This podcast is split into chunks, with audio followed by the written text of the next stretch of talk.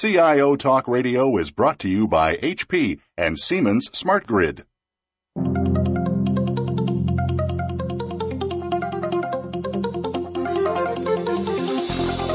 Welcome to CIO Talk Radio with your host, Sanjog Aul. All All comments, views, and opinions expressed on this show are strictly those of the host, guests, and callers.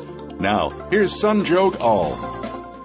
Hello and uh, welcome to CIO Talk Radio. To learn more about the show, please visit www.ciotalkradio.com. And as always, we invite you to join the discussion on Twitter, hashtag CTR Live, and look for the show as hashtag security. Today's topic is enabling big intelligence against APTs, which is advanced persistent threats. Our guests for today's show are Dr. Roger Schell, a professor at the University of Southern California, supporting the Master of Cybersecurity degree program. Good morning, Roger. How are you? Well, just fine, thank you. Great. And we have Roy Mellinger, who's the Vice President and Chief Information Security Officer with WellPoint. Good morning, Roy. Good How morning, are you doing? Jog. How are you? Very good. Great to have both of you on the show. And today we wanted to explore a new idea about uh, defending against advanced uh, persistent threats or APTs. And we would, we, we actually found that it is somewhat polarizing in what methods will actually be effective. So Roger and Roy each represent fairly, uh, I would not say necessarily different viewpoints, but perhaps there would be two different viewpoints we can discuss on, on this subject. And we hope uh, their back and forth discussion will be very educational and thought provoking. So uh, to start with, uh, let's go with you, Roy. Uh, we know that APTs are, of course, being there, and now we recognize that they are threats, and they're perhaps keeping CISOs up at night. What are we trying to do to? Um, I mean, has there been any luck in in handling them in a predictable manner? And if if at all we are trying to do and go in that direction, are we doing something different in terms of better prepare ourselves so that in future we don't have more and more of these? I would say uh, yes, Sanjog. I, I, I think through the collaboration that I'm seeing across you know the various uh, industry sectors, um, CIOs and those responsible for IT security are definitely working more collaboratively. Um, I see better partnership um, with the uh, government and the private sector on sharing intelligence data and information regarding APTs themselves. Um, and I know we're going to talk somewhat uh, about big data today and how big data actually helps us uh, address that threat. Um, the, the technology is not fully mature, uh, but there are parts of it. Um, I think certainly a lot of organizations are using what I would call small or medium data to begin addressing the threats that APTs pose. Um, big data is there. Um, certainly, the federal government intelligence agencies have been using that. I think in the private sector, we're still maturing the tools and the technologies, but we have components, we've got parts of that, and so that's refreshing to see. Um, and I think we'll continue to move down a line of progress. I think it's incremental progress, uh, but I think applying big data to cybersecurity is a newer concept in the private sector, and, and I think we're going to get there. Roger, when you look at this whole uh, I would not call it still new, but it is, it is, people are still grappling. So this problem is not totally solved yet. So if you were to look at organizations the way they're approaching it, do you see a fundamental flaw which is uh, a self-defeating type of uh, uh, an approach? Well, I do. I uh, think there's a fundamental difference in the kinds of threats that one faces. There's two classes of attack that exist, and uh, one is a the I'd call almost acts of nature, the hackers, the uh, bored students, which are out attacking things, and those are the things which make the daily newspapers that talk about the exploits. I think the thing that uh, a, a advanced threat uh, provides is the resources that they can use subversion. They can actually insert uh, flaws into the system during their creation, during their installation, and if you look at the serious uh, attacks, I think that that's uh, the kind of attack that are not going to be detected by uh, looking at uh, what's going on in a wire. They're going to be below the radar. And I think that what we're doing today is almost exclusively focused on the uh, the more random attacks, the acts of nature, rather than the deliberate attacks of using subversion.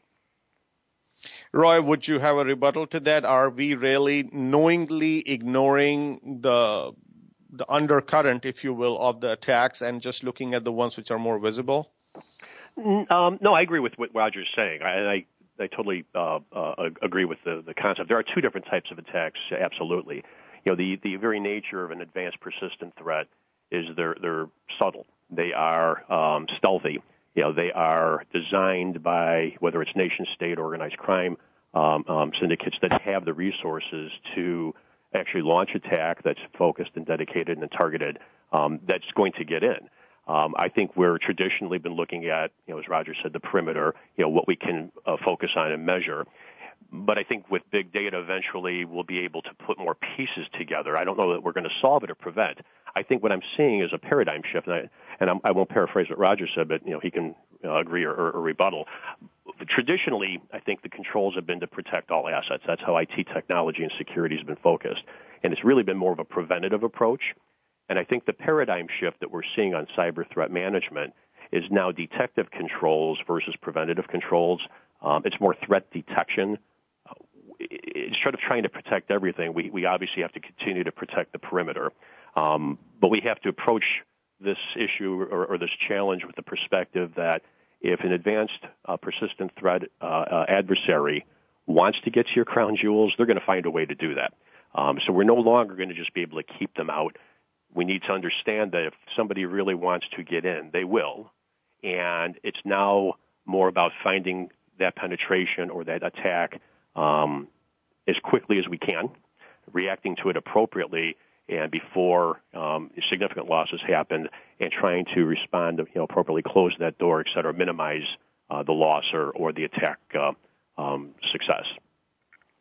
Roger, would you say that uh, the the approach that we take, whether we remain more peripheral or we start digging deeper or you just start chasing a wild goose, if you will, in terms of not knowing where it is, but we're going to start keep digging, is that a corporation or an organization's um, you know collective decision or should it be or is it being left today in the hands of the information security officer who could have one or the other flavor and then we are literally handing over the the organization's safety and and uh, security in the hands of people versus an organization taking a decision as a as a whole well, I think that the individual users and the large uh, number of people in the organization really cannot do much individually about the uh, advanced threat and the, the threats of uh, subversion.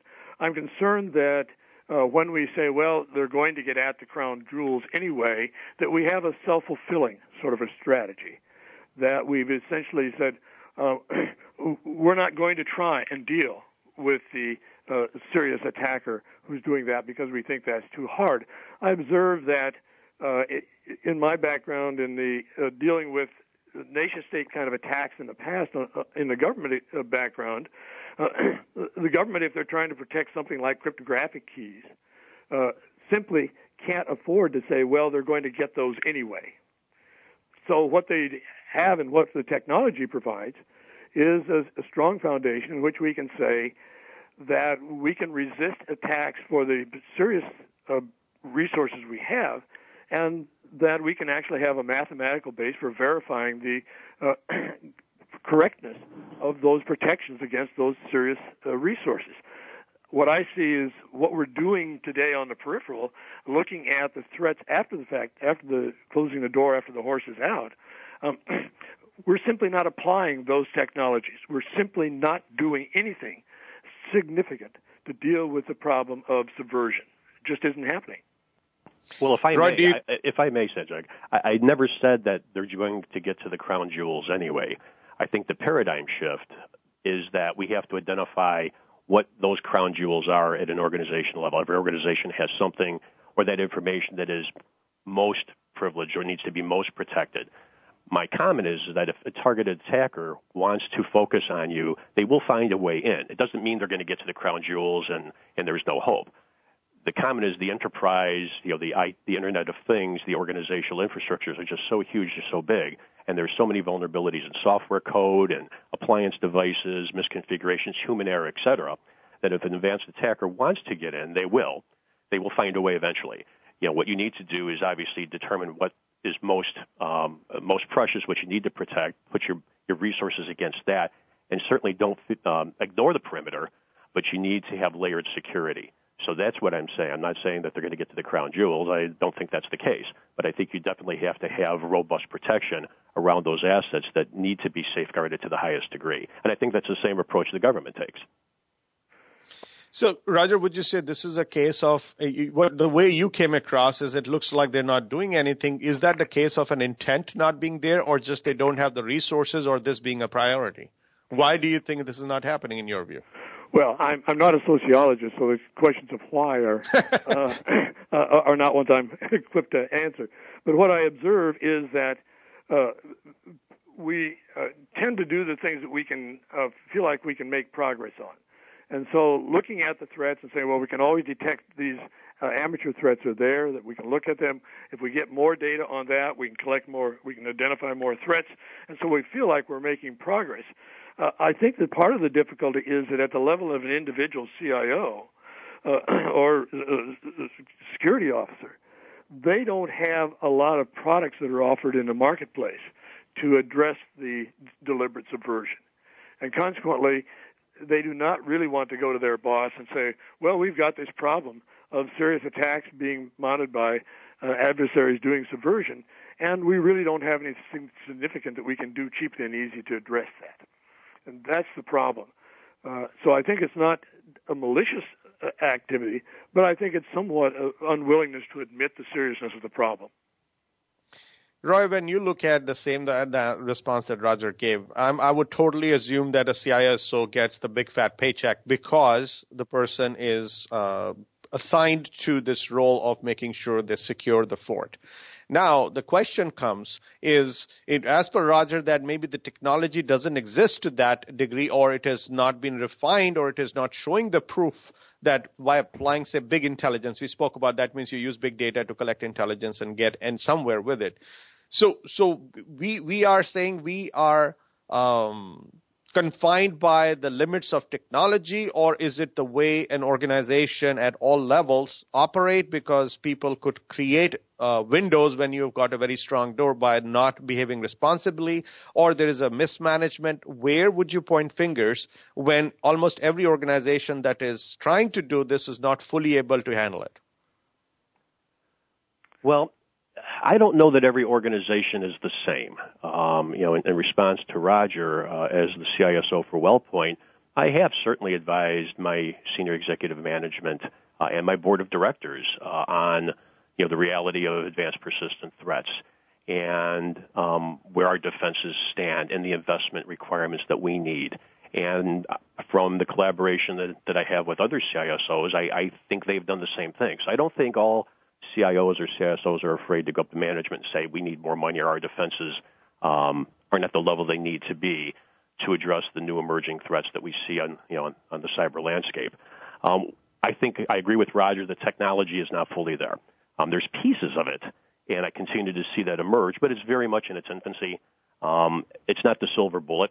You know, certainly um, the NSA with their supercomputers can crunch you know, much more data than you know the private sector can. But when we start looking at our ability to correlate information, there's a lot of bolt-on solutions, and, and of course they're not integrated, and, and that's why I think we need to see some maturing. When you start pulling in, you know, remote access VPN logs with IP addresses and geolocation and the user IDs, and you look at account lockout data and firewall logs and your IPS sensor data and all that data that's there, um, that's not going to necessarily prevent but it certainly may provide a fingerprint or provide you with some intelligence that something's happening that you need to look further. Um, so again, it's, it's the detective versus the preventive approach. And I'm not saying we don't do preventative uh, technology as well, and not just the detective. But the, the, again, the technology is not fully there to integrate all of these sources, but there are there's beginning to be some technology and some design and some vendor solutions, and I think we've got a ways to go. But um, yeah, at least we're we're looking at that big data and how it could be used not just for marketing purposes, but you know in the private sector on the cyber side as well. Let's take a quick break, listeners. We'll be right back. And Roger, when we come back, let's define what is it that our organizations need in terms of technology or what that technology can do in order for us to say now we have everything that we wanted and there is no other reason why we should not be able to get a good handle on APTs. Please stay tuned, listeners. We'll be right back.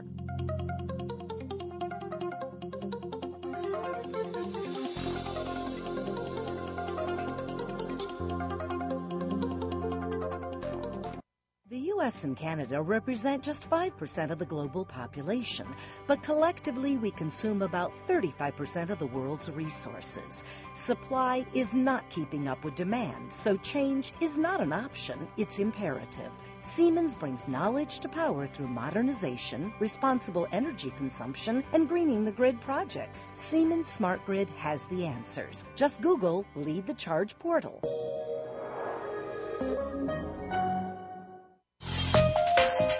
HP is proud to sponsor this program. Tap into our expertise, innovation, and services to bring your most important workloads to the cloud.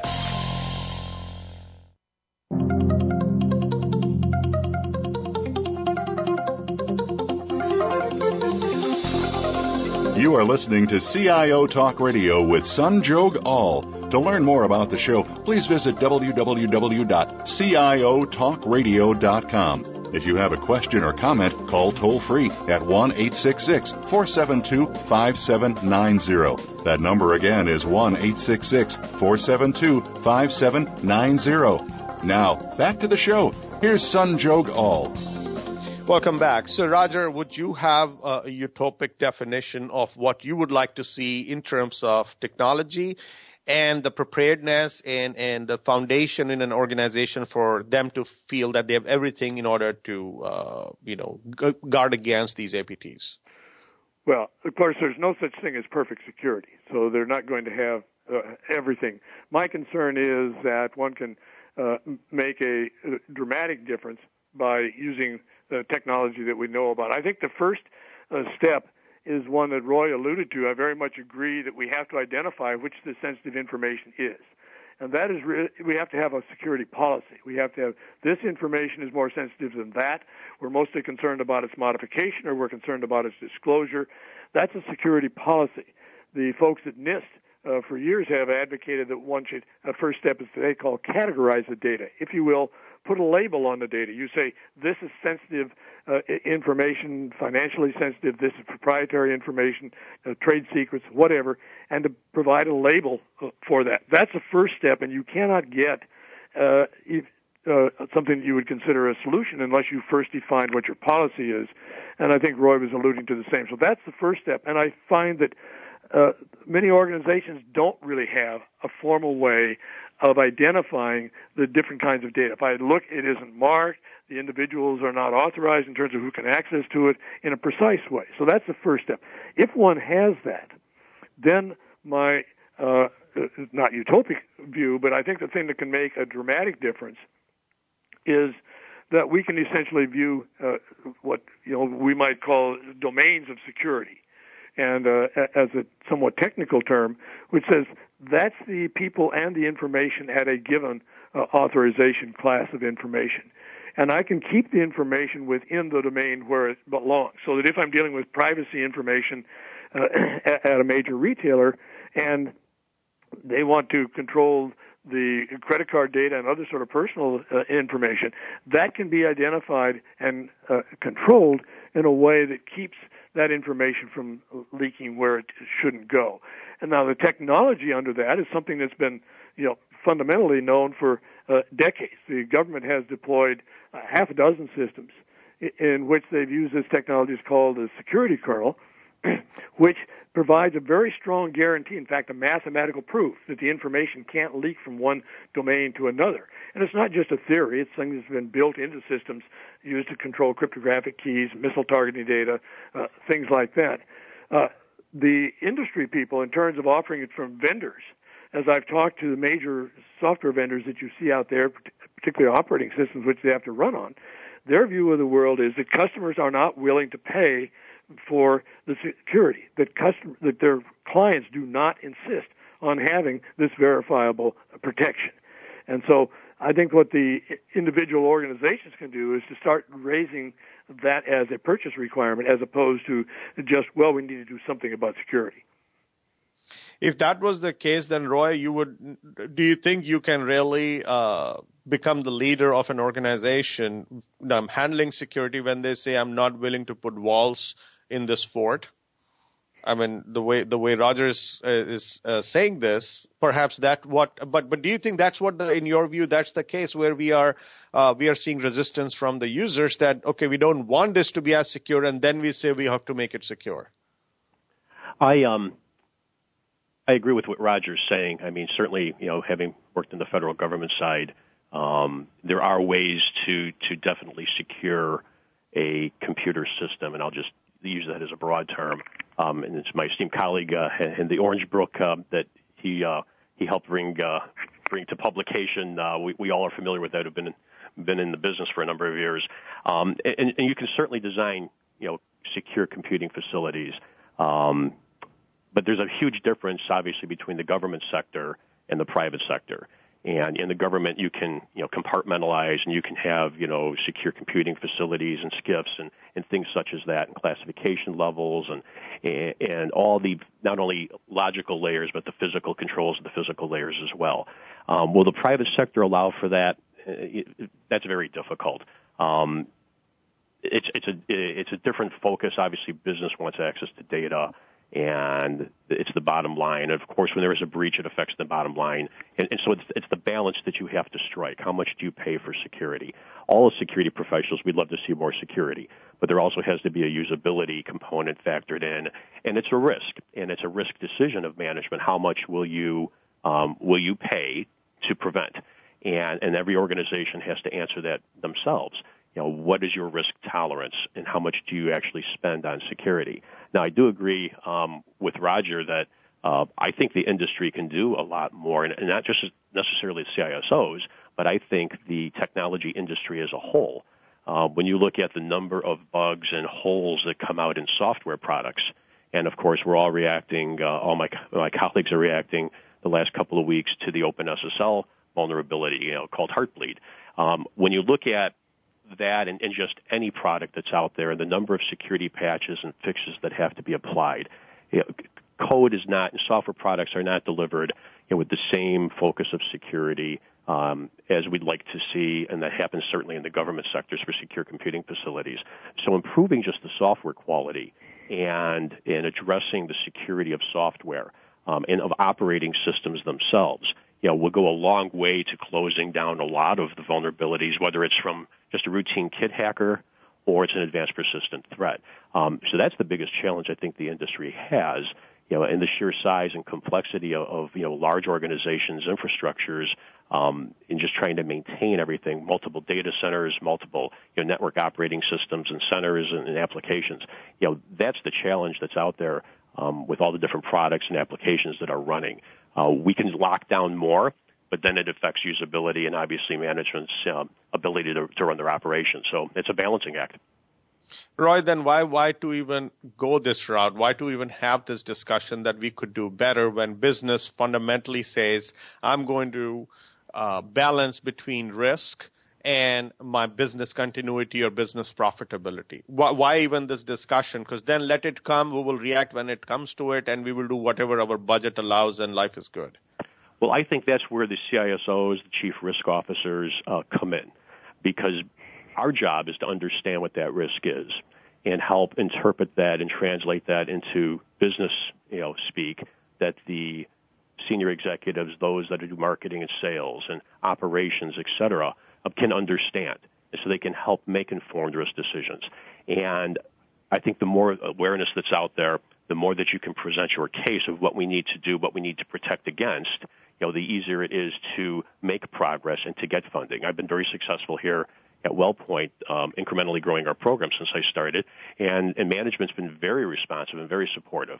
But it's like everything, you can't boil the ocean. You have to figure out what are you going to invest in, whether it's through human capital resources or investment dollars, and what where do you want to go, and what is it you're trying to achieve. Um, and so it's the balancing act. I, I think it's like anything. You can, you know, go from here to Chicago, from Indianapolis to Chicago in a, you know, Chevy, or you can pick a Cadillac. But, you know, how do you want to get there and how much you're willing to invest? And that's an individual decision, you know, per organization. The threats that I have, you know, in the healthcare sector are not dissimilar to what the banking or financial services sector has, but the information that needs to be protected is different. It's a different system. Same with the energy sector, and same with Department of Defense um, or the industrial um, sectors. So it, it's again understanding your risk and focusing on those areas that are most vulnerable, that most sensitive information, as Roger said, and, and understanding the full landscape as well. It's the balancing act. Roger, do you think then we should just submit to the fact that business will never act or react like a government which has got far bigger pool of resources and funds to fight this. And if if first that's let's acknowledge that that's the reality. And if that's the case then how do we we cannot eat the cake and have it too. So so what would be a good benchmark for business versus trying to strive to become government level secured organization in your view? Well i don't think they need to become a government level uh, sort of secured. Of course, the government doesn't always do so well themselves, as uh, as we're aware. Uh, I think that uh, Roy pointed out a couple of uh, of issues. I, that the core issue of one of the operating systems we run on, uh, you can't have really good security if you don't have sound operating systems. The security patches and things that we have are really almost an, an. And that's in sharp contrast to sort of the verifiable protection kind of approach in which these systems run for decades and never ever have a security patch. That's a paradigm shift. That I can have an operating system that in terms of the security never has a security patch. so uh, I think those are things that we can do. If we look, for example, uh, several years ago, uh, the question of usability uh, is actually, I think, a bit of a, a, a of a straw man that is not so uh, real. The uh, in the mainframe era, uh, we had these capabilities, a system called Multics that was offered by Honeywell, which did provide for the labeling and identification of information. And that system was used by Ford and General Motors, for example, to protect their engineering data from administrative data, that sort of thing. The very same system was used in the Pentagon.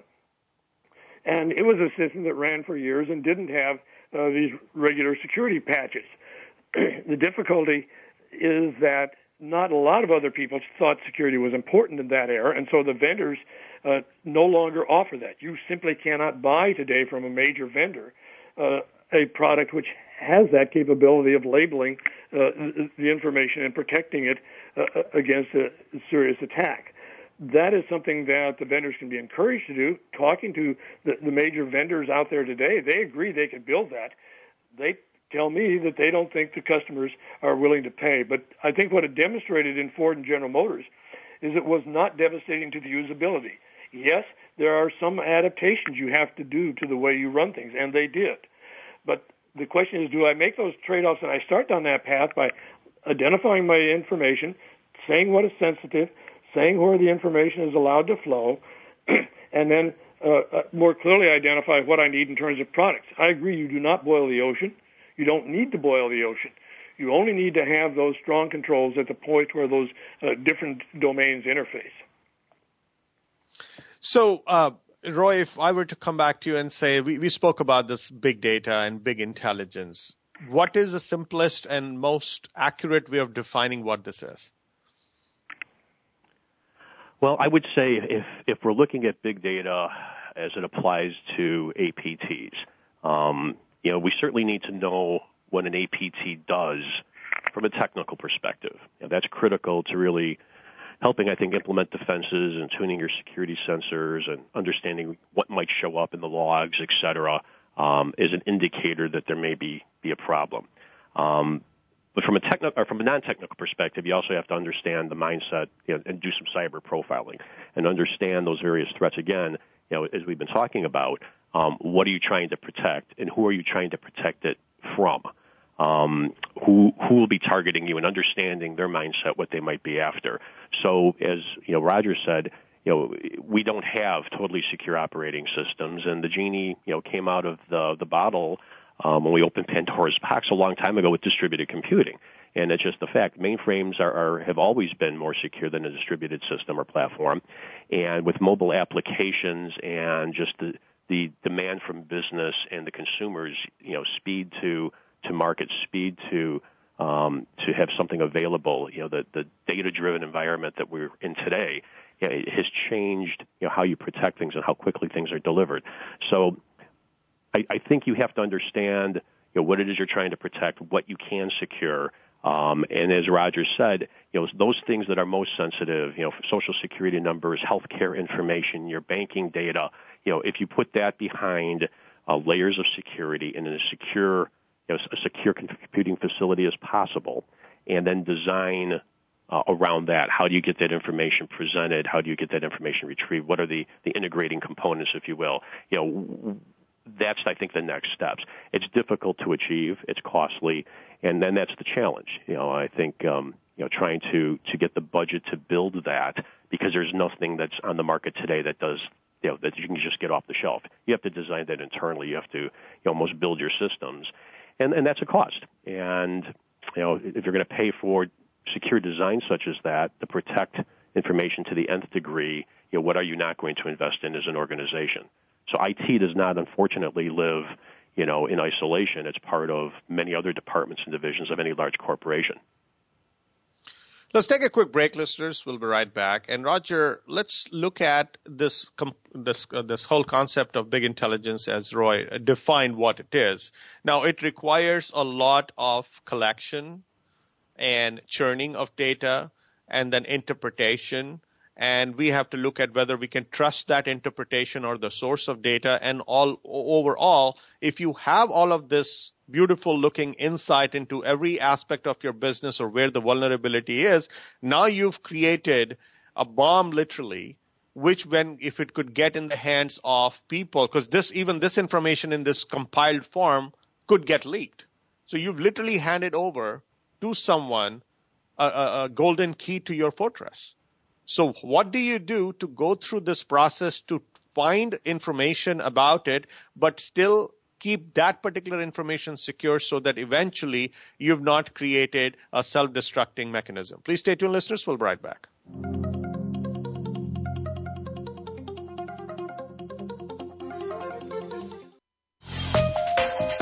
HP is proud to sponsor this program. Tap into our expertise, innovation, and services to bring your most important workloads to the cloud. The US and Canada represent just 5% of the global population, but collectively we consume about 35% of the world's resources. Supply is not keeping up with demand, so change is not an option, it's imperative. Siemens brings knowledge to power through modernization, responsible energy consumption, and greening the grid projects. Siemens Smart Grid has the answers. Just Google Lead the Charge portal.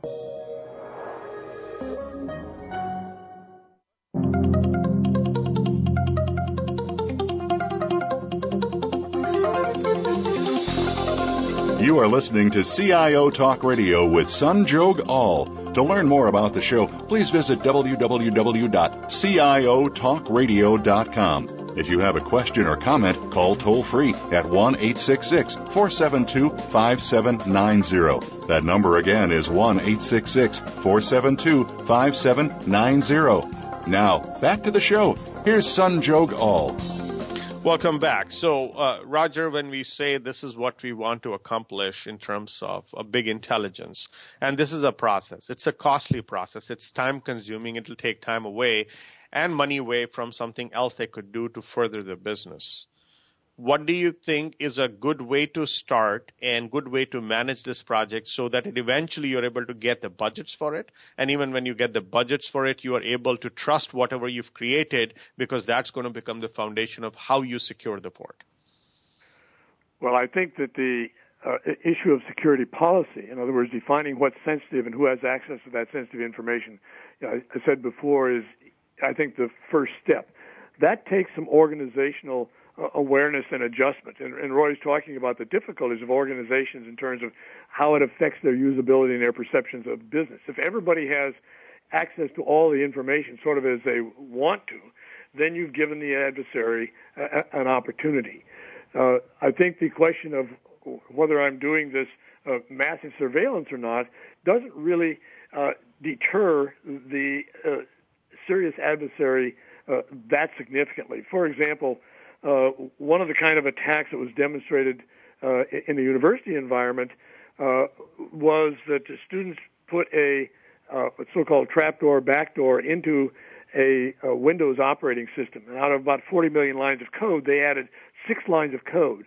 With that six lines of code, they could absolutely dynamically install anything they wanted at a very low level. It simply isn't going to show up on all the kind of usual uh, things you're looking at in terms of uh, surveillance. And if you don't know that particular attack is there, you're not going to uh, to notice it.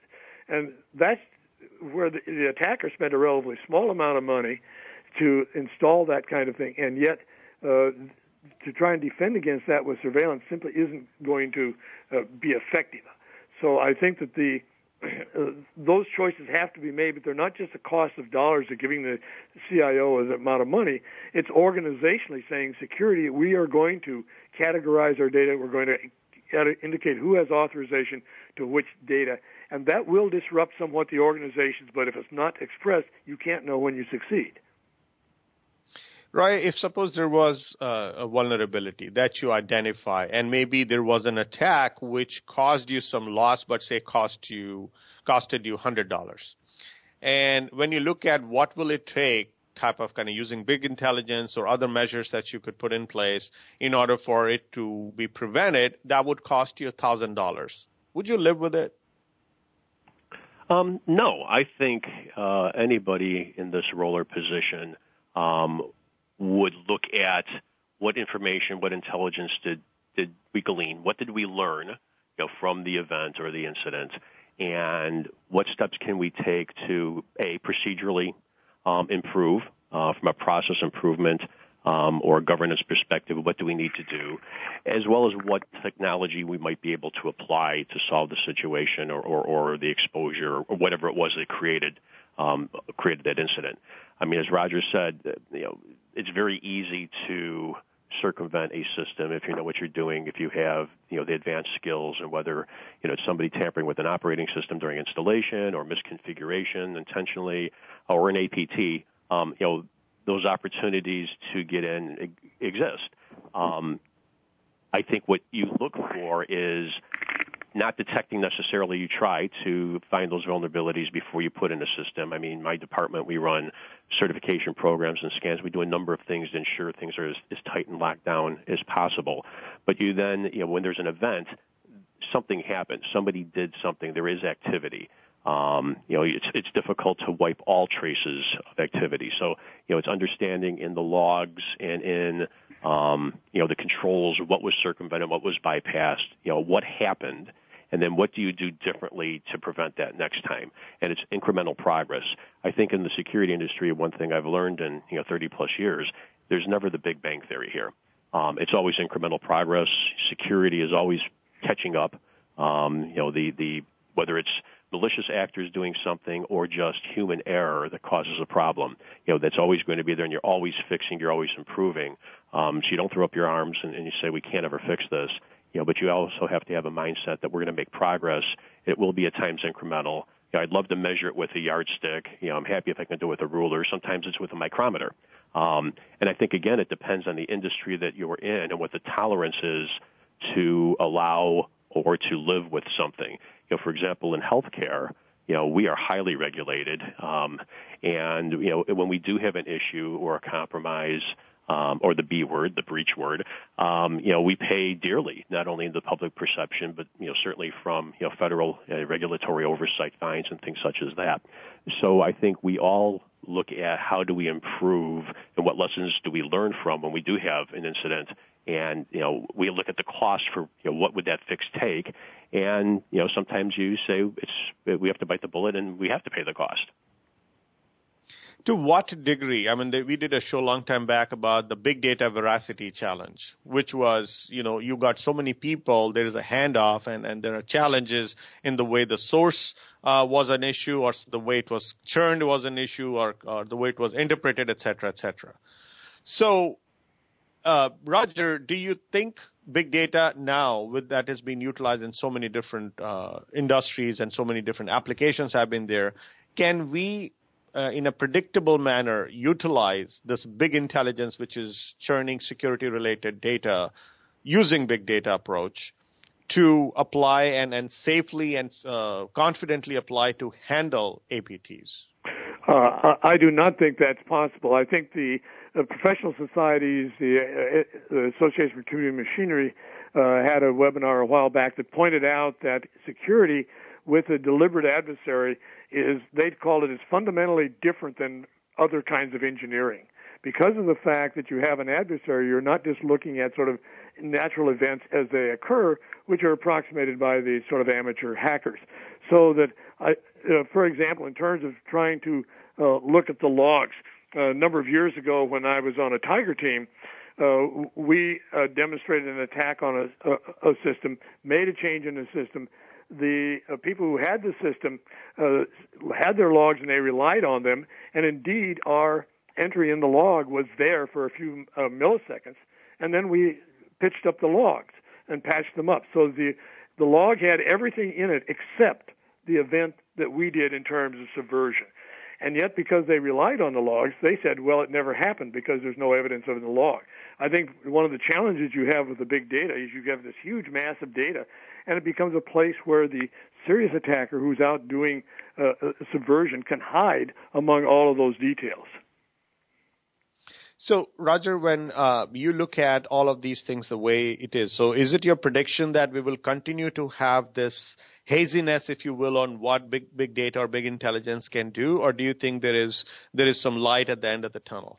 Well, I think that the uh, there will be apparent progress, meaning we'll be able to deal with the amateur uh, uh attacks, and we'll be able to demonstrate how good we're doing because we can say, well, look at these attacks we saw that we weren't able to see before.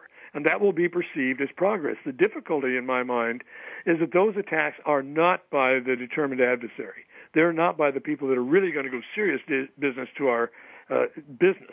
It's what the leader of DHS several years ago called the nuisance attacks. Yeah, they make the press, they, they show things, but they aren't the things that result in major losses. Those attacks, I think, we're not going to make significant progress with the big intelligence. Roy, when you look at the the state where we are in, in terms of trying to um, handle APTs and want to apply big data, what are the mistakes that are being made, which is put us in the situation we are in, where we don't have truly the faith in the technologies that are available, or the results that we are seeing are not up to uh, our expectations the way we thought they will be. Well, I think Roger um, summed it up uh, very accurately. I, you know, big data is not the silver bullet, uh, and I think you know we will. I I, I believe I'm the optimist, the glass is half full. CISO. Um, I think eventually we we will get there, but um, I, I agree it's going to take a long time. That's why I think I referred to earlier in the show um, small data or medium data. You know, the big data and just pouring everything into you know an analytical engine or some type of a magical security council is not going to be there.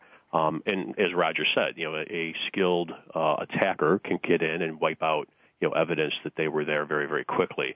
You know, the, so the types of computing power, the types of you know intelligence uh, systems that you need to detect that um, don't exist. I mean, they they just don't. And will they ever? I'm not sure. Um, so what you have to do is look at what you do have, and you may not detect, you know, initially, you know, the the penetration or the compromise, but you may be able to detect, you know, other behaviorals that indicate to you that something's going on, and it may not be a log entry. It may be, you know, one of your sensors that you you have in place. It may be unusual activity of user accounts um, that are being being used or privileged escalations. I mean, there's all kinds of indicators that you can look for. A skilled adversary is going to try to obviously um, um, cover up you know, what they've done, and that's what they do. So understanding, I think, not just from the technical perspective, big data, which is just you know let's face it, it's structured, and there's tons of unstructured data that the intelligence engines just can't have. It's also being, you know, you know, wise and understanding what an adversary will do. That's the cyber profiling again.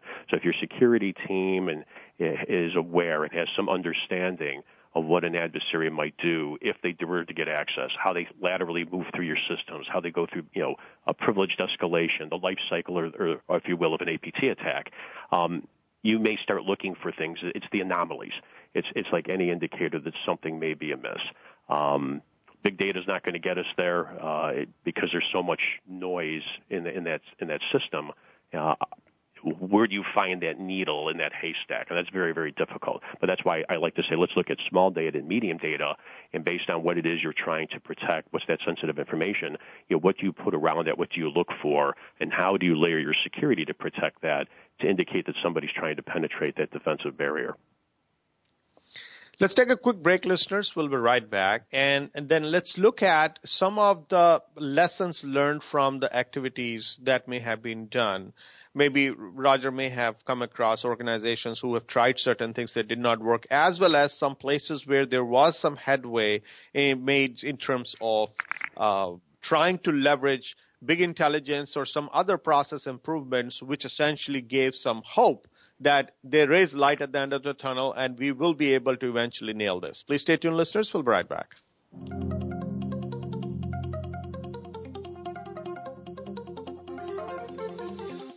The US and Canada represent just 5% of the global population, but collectively we consume about 35% of the world's resources.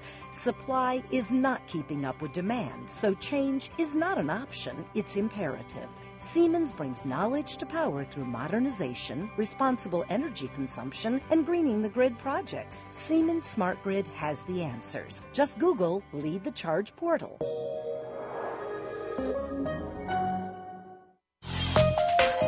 HP is proud to sponsor this program. Tap into our expertise, innovation, and services to bring your most important workloads to the cloud.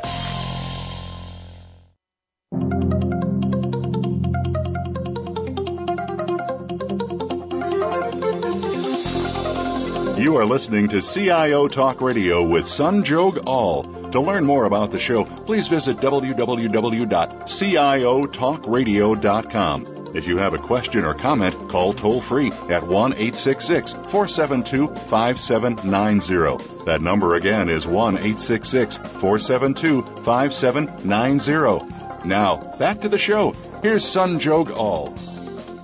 Welcome back. So, uh, Roger, if you were to look at uh, the, you know the conversations you may have had, or you you may have uh, discussed this with people, or trends that you've seen, any specific horror stories, success stories, lessons learned from what was done versus not done. Something which was omitted caused problem, or something which was done caused problem, or helped go in the right direction. What has happened in real life? Well, I think uh, I mentioned, for example, the uh, operations at uh, Ford and General Motors, which I considered a relatively uh, good uh, success story in terms of it demonstrated both the usability uh, with some adjustments to the organization of uh, actually labeling uh, the, the data, of identifying what's sensitive and what's not, and who has access to that. And uh, that was uh, fairly effective. And they believed it did protect uh, the information, and the operation went on. It had to have some adjustments in the operations. There's no doubt uh, of that, but they were not massive kind of adjustments. So I think that is a, a, a successful case. I think that they uh, the horror stories of where people uh, where it didn't work out, and you can sort of read the newspapers. But uh, several years ago, when the grocery chain in the Northeast uh, had the problem uh, of a major loss, the press report said, well, there were 300 stores that they found had this unauthorized software in it.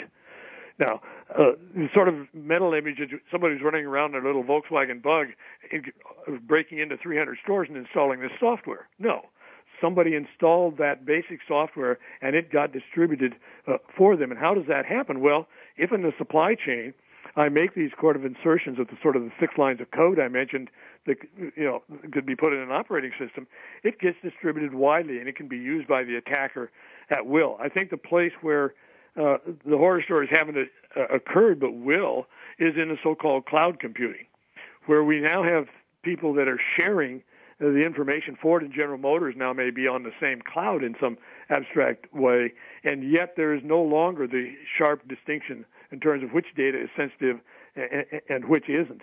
And I think that's the uh, disaster waiting to happen.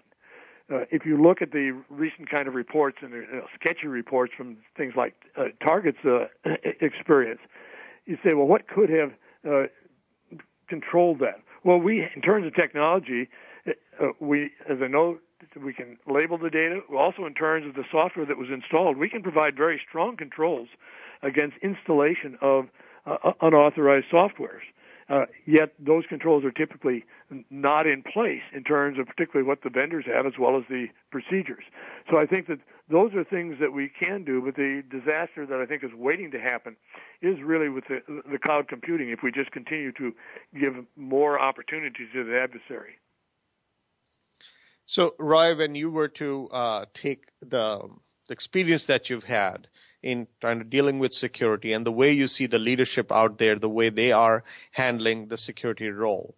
What is it that you think could be done differently, better, and any other things which they may not be doing today, which would be causing them to be not exactly nervous, but not be able to uh, fill the shoes of the new security leader who is supposed to handle this new animal, which is APT?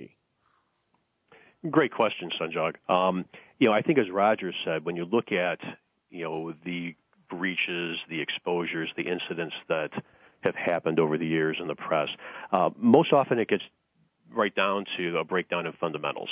Um, we can talk about advanced persistent threats, but you know, how often are you going to be targeted? And, and again, you know, who's going to do it and spend the money? And, and there, there are vulnerabilities, depends on your industry. Um, you know, will an APT, APTBO entity, a nation state be coming after a major grocery store chain? Probably not. Um, you never want to rule anything out and say never, you know, but you look at what your risk is. I think most risks um, are created because we're not following the fundamental basics. And I mean things such as, you know, when you're installing you know a new server.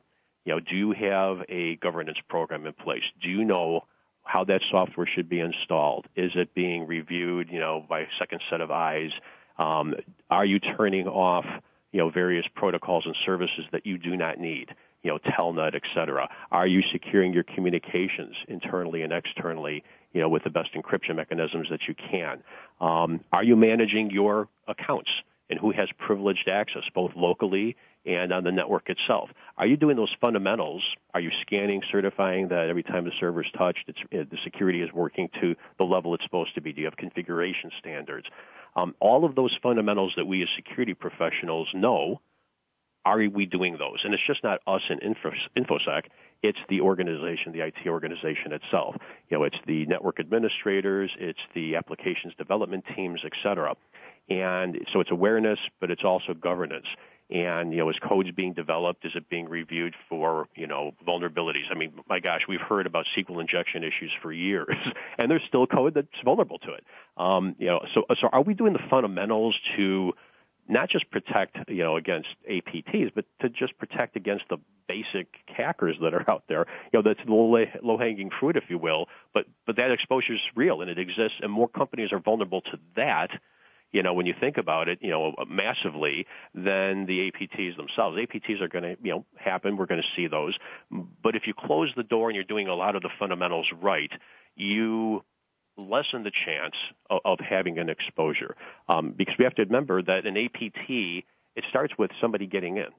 And now it could be an insider, absolutely, and that's obviously difficult to prevent, and you have to you know look at that differently. But you know, oftentimes it's through phishing emails, um, you know, that's the initial trigger. Um, you know, it's through somebody clicking or, or, or going uh, a water hole, you know, a malicious website. Somebody's going to a legitimate website that had a vulnerability and, and there's malicious code. So there's a lot of ways that we can just improve or lessen the risk um, of being exposed to an APT by doing the basics, the fundamental blocking and tackling that unfortunately doesn't happen because it's you know quick. Everybody's overworked. You've got to get you know systems in and software developed and, and implemented quickly um, to stay competitive in the business sector.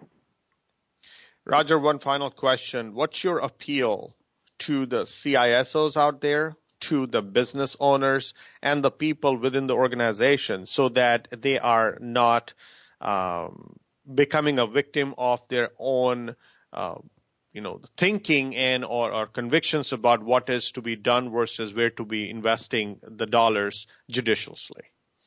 Well I, my first uh, appeal to them is to work with the organizations not something they can solve themselves but the total organization to identify and what NIST calls categorize the data. In other words, be able to identify the different levels of sensitivity and who it is that's authorized that sensitive data. And then you have something to guide your defenses to put the uh, money where it matters. So that's the first thing is to uh, categorize or label uh, uh the information and organ, build your organizational structure to r- respect that. The second thing I think is to recognize that uh, security is a, a, a skill, a technology of itself, and to have people that do understand that in the organization and to give them a, a voice. I mean, one of the reasons that uh, we have that as a master's program here at USC is that we think it's important to be able to train people, professionals who understand that. And so organizations need to recognize that that is a, skill that they need to give uh, uh attention to. And my third observation would be in terms of the vendors – tell the vendors if you're you're categorizing the data, they should provide that you can provide a market for the products which do in fact enforce uh, uh, that labeling in a, in a highly secure way. On behalf of the show and our listeners, I'd really like to thank you, um, Roger and uh, Roy, for sharing your thoughts on how organizations can safeguard against APTs, perhaps get better, uh, and and to whatever degree big intelligence can support, they leverage it. Thank you so much again. And uh, listeners, please like us on Facebook, search for CIO Talk Radio, and be sure to follow us on Twitter. Thank you again for listening to CIO Talk Radio. This is Sanjog Aul, your talk show host. Till next week, take care and God bless. Thank you for tuning in to CIO Talk Radio. To learn more about the show, please visit www.ciotalkradio.com. Please join Sanjog Aul next Wednesday at 7 a.m. Pacific Time, 9 a.m. Central Time, and 10 a.m. Eastern Time for another hour of CIO Talk Radio on the Voice America Business Channel.